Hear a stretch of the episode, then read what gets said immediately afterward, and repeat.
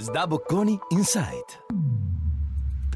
Welcome to the podcast of SDA Bocconi Insight, the content and managerial culture hub of SDA Bocconi School of Management. I'm Sungtak Hong, assistant professor of marketing. My research lies in the field of quantitative marketing with a strong focus on empirical analysis of the interrelated decisions made by manufacturers, retailers, and consumers. In this podcast, I'm going to talk about quality competition in the fast food chain industry based on one of my working papers with a colleague at Bocconi, Dirk Hovy, and Prasad Vana at Dartmouth. Imagine a typical commercial district of a city where youngsters hang out. You can easily picture a street that has McDonald's and Burger King, possibly with KFC one block away. These big traditional chain restaurants have long flourished while many other competitors on the street have come and gone.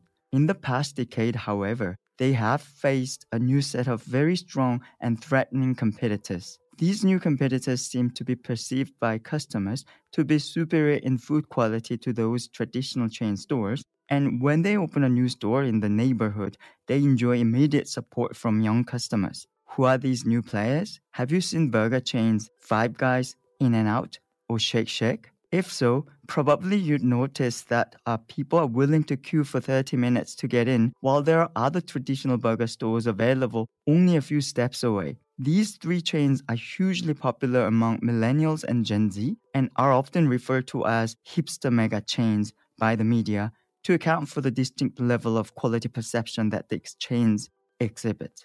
Recently, more newspapers and business articles have discussed the impact of hipster culture on business, emphasizing that the individual businesses need to successfully incorporate the hipster culture. And this culture is behind the rising popularity of specialty coffee, craft beers, and products for male grooming, to list a few. In the fast food industry, the emergence of the hipster mega chains and their big success is yet another demonstration of such so called hipsterification of the industry. And this trend has created new challenges for traditional burger stores. In fact, according to a Wall Street Journal article in 2016, 80% of millennials have never tried a Big Mac. Given that around 45% of customers to the fast food restaurants are millennials aged between 20 and 39, the impact of these hipster mega chains on the fast food industry is not negligible. So we studied how such a presence of hipster mega chains in the marketplace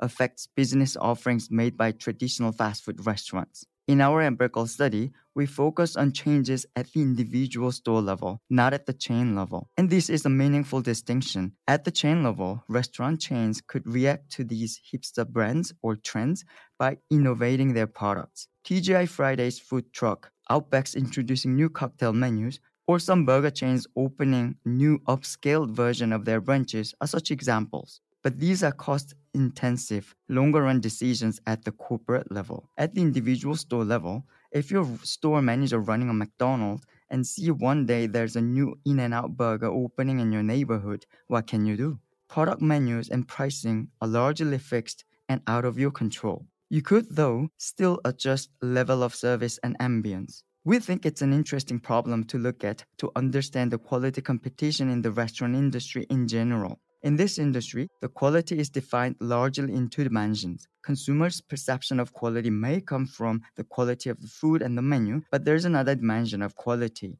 and that is quality of service. So even if the chain store managers influence on the food offerings may be limited, they still have these marketing levers that can affect quality of service and ambience. Being more friendly in serving customers or offering some more carefully curated background music, perhaps. By studying the empirical context where the traditional fast food restaurants are challenged by a set of hipster chain stores, we wanted to understand how individual stores compete against other stores perceived to be superior in food quality. In particular, we were interested in whether they use these two quality levers interchangeably when facing new competition. Our empirical analysis used data from Yelp, one of the largest online review platforms in the US. We obtained data of customer review star ratings and review text written for more than 3,000 fast food restaurants in 258 zip code markets across eight states in the US. Out of these zip code markets, 85 local markets are with one of the three hipster chains, Five Guys, In N Out, or Shake Shack. Our study divides the observed fast food restaurants into two groups one competing with one of the hipster chains in the neighborhood, and the other without any of them. Then we compare how the groups differ with respect to what customers left as reviews.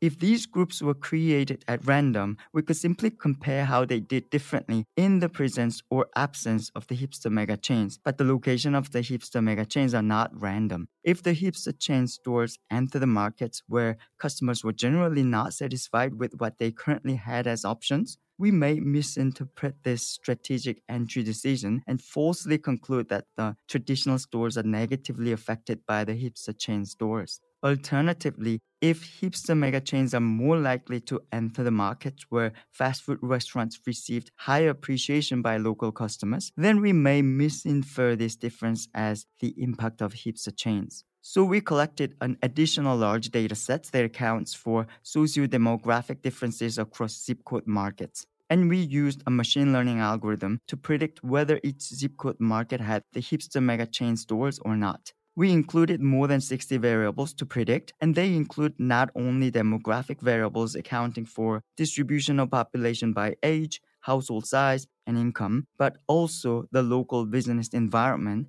such as the number of cafes uh, and the number of professionals working in a service sector, etc. We were then able to match pairs of zip code markets with and without hipster mega chains, which have the same probability of having them. The results of our empirical analysis confirms that the traditional fast food restaurants received significantly higher star ratings in the presence of hipster chains. Further, to understand what they did to receive better ratings from the customers, we analyzed detailed text information customers left for each restaurant. To identify topics from each review text, we apply another machine learning algorithm that groups together words that are likely to appear together in the same sentence or in a paragraph. Once we had identified and classified topics people discussed in their reviews, we investigated if the customer reviews of these two groups of fast food restaurants discussed significantly different topics using the same matching algorithm that we used to compare their star ratings. It turns out that the reviews of the restaurants competing with hipster chains in their local markets include significantly more terms such as good and decent service and significantly fewer terms such as rude, unprofessional attitude, refuse, and ignore.